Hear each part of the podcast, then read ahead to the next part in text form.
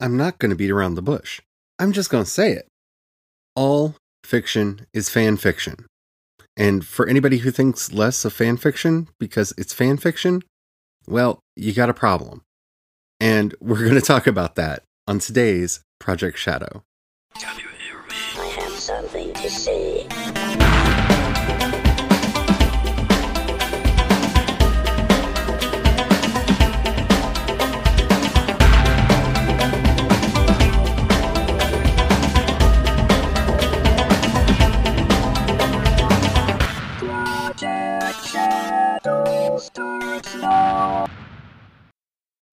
Hello, everyone. How are you doing today? My name's Charlie. You might know me better as sci fi fantasy writer C.E. Dorset, especially if you're reading my new book, Crucify My Love. Yeah, I- I'm going there because this is a topic that's near and dear to my heart. And I- have heard some people say some very disparaging things about fan fiction. And as somebody who got their start in writing, writing fan fiction, mm, I, I have aught against the haters. All right, but before we get into all that, if you haven't already, please take a moment to rate this podcast in whatever app you're listening to me on. It really does help out a lot. It tells the algorithm to share the podcast with more people. The more people that listen, the bigger the community. The bigger the community, the better the chance we have of actually communicating with each other. And that's why I do this in the first place. Alrighty. I know what some of you might be thinking. For those of you who are extreme long term listeners to this podcast, you, you probably know where I'm going with this, but it's true. And we need to just face it and get on with ourselves, get on with our lives, because there is a lot of hatred out there for fan fiction, and there really shouldn't be. Okay, so what is fan fiction? Fan fiction is exactly what the name intimates it is fiction written by fans of a particular thing to continue the story and have more of it and make there be more. And some fan fiction is obvious. Wicked is, well, Wizard of Oz fan fiction. That that's kind of obvious because it's set in the same world with some tweaks and the story is retold and blah blah blah blah blah. But I'm sorry, but we need to get it through our head. All fiction is fan fiction, especially the best fiction is fan fiction. Why? Because it's a fan of that particular thing writing fiction about it. And it really is that simple. And the reason I am saying this is twofold. And I'm going to save half of this for later in the show, and that's how it helps us as writers to understand that. But I am wanting to start with the general hatred that exists out there for fan fiction. Fan fiction is a great place for writers to get started because they don't have to build new characters, they don't have to build new worlds. Those things take an exorbitant, just, and uh, I can't even say the word they take too long. They take an extreme amount of time. So it's a place where we, as writers, can start playing around with ideas on how characterization works and how to tell stories, how to do pacing, how to plot, how to describe, how to do narration, all of those things. It's also a place for us to find ourselves when we're not included in the franchise or concept in general.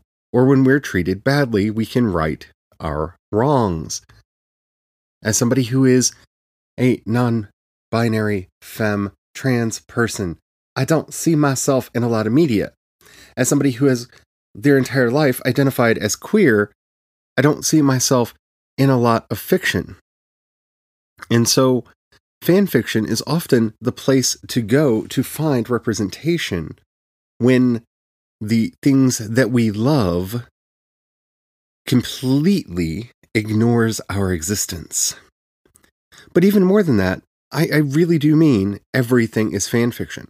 Homer was writing fan fiction about the myths of the Trojan War because they existed prior to him.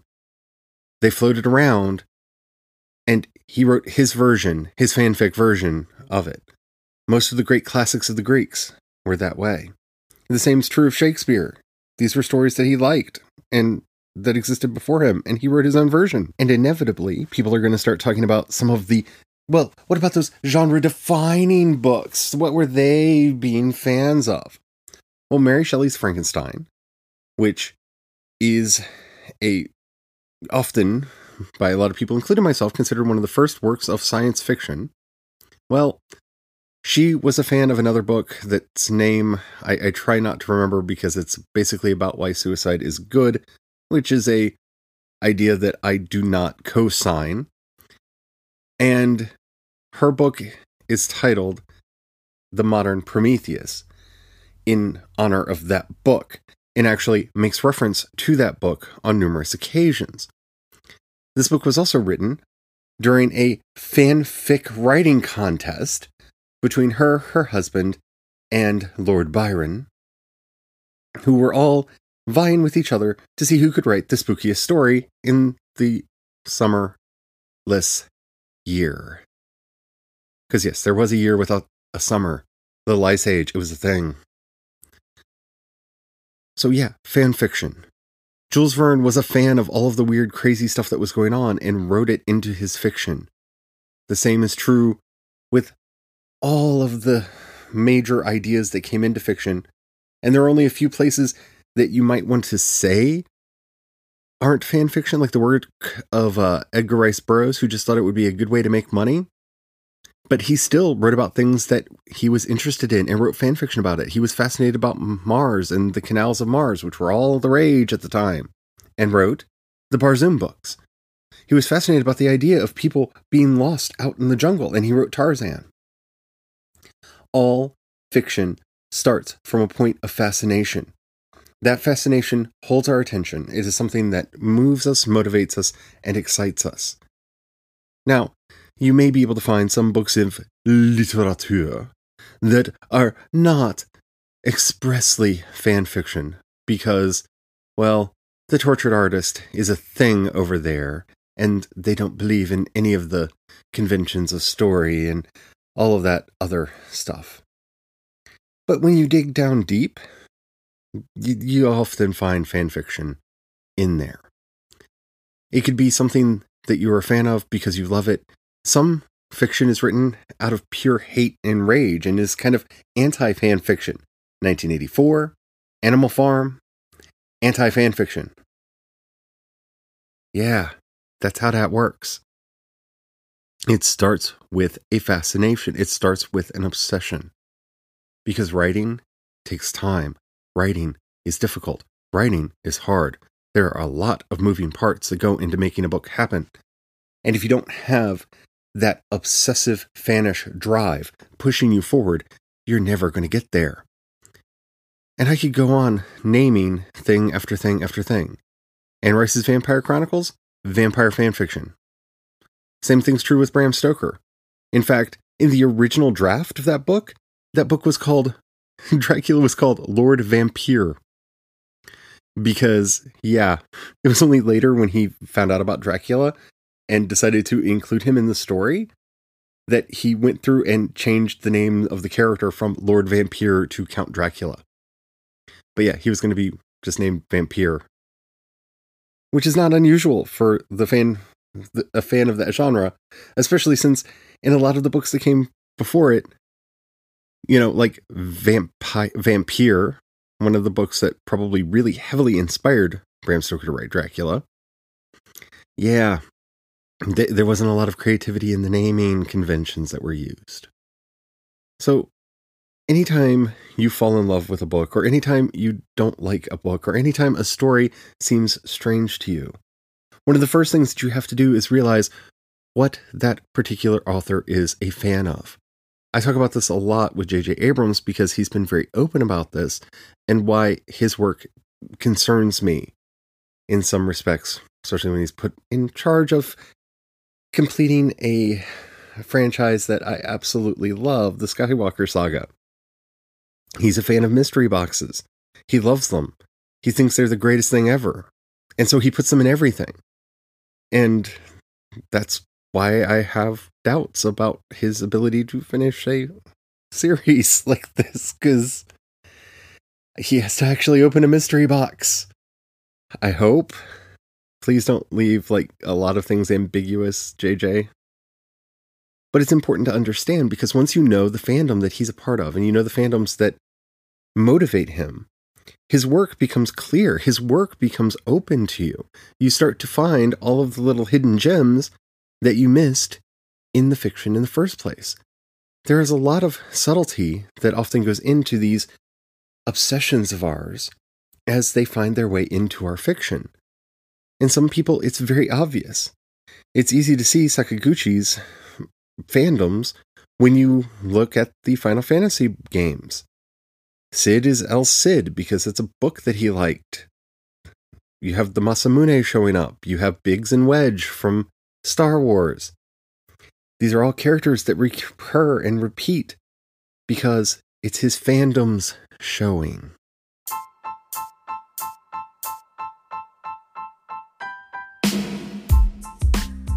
So, how can this overly obvious revelation be helpful to us as writers? Because I know that quite a few of you listening to me are writers. Well, it's obvious, isn't it? Figure out what you're a fan of and do that thing. That's the thing that you're going to find it easiest to do. I'm a huge fan of Star Wars, thus, and Star Trek. Thus, when I started working on the space opera that I'm currently developing and not going to be writing yet because Glorify My Name is the thing that I'm doing. It is the thing I'm doing. I need to repeat that over and over again. It's the thing that I'm doing because I need to finish that series. I look at the things that I love in Star Wars. I look at the things that I love in Star Trek and I start fi- finding out what those things are that I love because that's actually what I want in my fiction.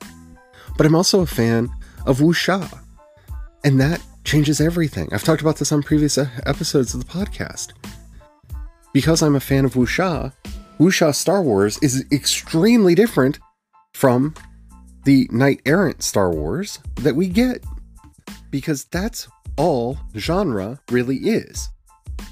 It's a fandom. If you are into space opera, space opera is all space opera fanfic. For goodness sakes, most of us have just been writing Lensman fanfic for the last 60 years. Whether we know it or not. Or we've been writing Barsoom fanfiction. Whether we know it or not. So once you figure out what it is that you love, once you figure out what it is that you are a supreme fan of, that just obsesses you, that guides you, that makes you want to get up in the morning and tell stories. Now you have the ability to focus and get your work done. Because it's that love of the genre, that love of the conventions that are in there that will help you A, subvert them, and B, write them to the best of your ability. Because there are some tropes that we just love. The idea that in a space opera we're going to meet a roguish space pilot, well, that goes all the way back to Lensman. So, yeah, that's probably going to happen in my story.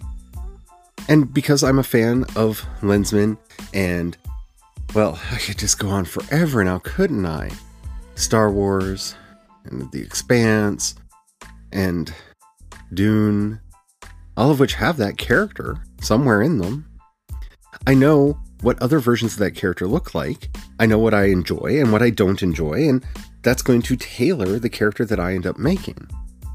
See, once you realize that your fiction is just glorified fan fiction in a different setting with new characters, you are empowered to move forward. You have purpose, you have meaning, you have something to focus yourself on, especially if you're not using something like Blake Snyder's genres to help you narrow down your idea even more. Because the hardest part about getting started, the hardest part about writing anything is figuring out what it is you want to write. Because there are infinite stories that you could be telling. There are infinite ideas out there that are going to get your interest and make you want to do something with them. But once you understand the genres that you love, once you understand the fandoms that you participate in, and all of the underlying elements that make them what they are, now, now you're empowered. Now you have the ability to fix your own settings to make your stories your stories.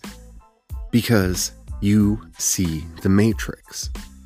And that's how this revelation helps us out. You see, there is a code behind every genre, behind every trope, behind every type of story and pattern and theme and element that makes us fall in love with that thing.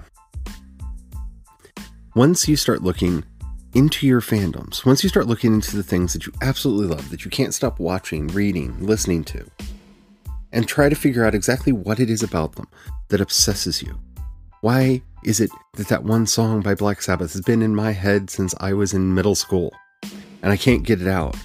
And I keep telling myself one day I'm going to turn that into a novel. What is it in there that's moving you, that's motivating you, that's making you such a fan? That was an oddly specific example from my own life because, well, yeah, there's that one song by Black Sabbath that every time I hear it, I just think to myself, one day I'm going to turn that into a novel. I haven't yet, but one day. That's what you need to be looking for. Those obsessions. What fan fiction are you writing? And this also gives you some help because as you're starting to flesh your characters out, you can tell yourself, okay, well, this is Data, and that's Han, and that's Chewie, and that's this, and that's that. And you have a shorthand already at the beginning to start developing your characters out of. Because once you fix them into your setting, once they get transplanted from wherever you found them into the world that you're doing, if you are actually creating a world and a story that's yours, they'll no longer be that character that you're bringing in. You can see this really well in the um, Green Lantern Corps. The Green Lantern Corps is essentially the most popular Lensman fanfiction that has ever been written. They are the Lensmen in every possible way, to the point where two characters were actually named after the two main species in Lensman just to m- make sure everybody knew where the inspiration came from. They are different, though. They were filtered through the ideas that Geoff Johns added when he was doing his run on the series. So his other obsessions came in, and the emotional spectrum comes in, which has absolutely no home in the in the Lensman stories, and they become unique. They become different because it's actually the little things that make a story unique, much more than the big things. The difference between reading Dracula and reading Carmilla are the little choices that the different authors made. Just changing the vampire's gender from male to female changes a lot of the elements of the story, even though it's essentially the same story. And that is how you get empowered. All fiction is fan fiction, whether it wants to admit it or not, because every author wants to believe that they're unique and every author wants to believe that their stories are their own. Go back and uh, listen to the episode on Is My Story Unique? Is Any Story Unique? The episode I did a while back. I, no, your story is not unique. My story is not unique. Nobody's story is unique. Somebody has written versions of it, variations on it, whether you're familiar with them or not. Now, that doesn't give you a license to plagiarize and it doesn't give you a license to pirate. But as the saying goes, great artists steal. So figure out what it is that you want to take. What do you want to make your own? See, I don't want to write my own Jedi. That would be boring. But my own version of Sh- Shaolin or Wudang? Yeah, I want to write that and put it in a space opera setting where everything's all crazy and magic and spaceshipy? Woohoo! That's exciting. And so we write on. We create our fiction, we make it our own. We make it the tale that we want it to be. And in so doing, we find our voice as writers. Because if we deny that we are fans first, we will never find our voice. because we will forever be trying to build something that's already there. I hope you enjoyed this episode. If you did and you haven't already, please take a moment to rate it in whatever app you're listening to me on. It really does help out a lot. If you have any questions, comments, or topics you'd like to hear discussed on the show, in the show notes, wherever they are in the app you're listening to me on, you'll find a link to the voice message system. Keep it short, keep it clean so I can use it on the show. I would love to hear from you. You can also hit me up on Twitter and Instagram. I am CE Dorset on both. While you're in the show notes, if you've got a dollar you can pass my way, it really does help out a lot. You'll find a link to both my Patreon and the listener support page. The difference between the two is people on Patreon occasionally get stuff, but hopefully more going forward. Looking at different things that I can do. Let me know what you might want because I, I would like to be doing more give back over there. I would love to hear from you on that. I want to say thank you to everybody who's already doing that and just thank you. I mean, I can't say it enough. If you don't have any money right now or you don't feel like giving, that's fine. But if you know anybody you think would like any of the work that I do, please do share it with them. That helps out immensely as well. I want to say thank you to everybody who is listening. It means the world to me. You can follow my progress on national, my National Novel Writing Month goals over on Twitter. I may or may not tweet out my word count every day. I haven't decided on that. Part of me thinks it's cool. I've always done it in the past, and part of me thinks it's kind of gauche. Let me know what you think. But yeah, I'm going to be writing my book, Glorify My Name, this November. It will be done. It shall be done. And I hope you like the series when the other two books come out next year. Anywho, thank you all for listening. It really does mean the world to me. Do not forget if you want to let me know how your NaNoWriMo project is going, don't forget to use the voice message system for that because I'd love to add it to the Friday episode. Until next time, don't forget to have the fun. Bye.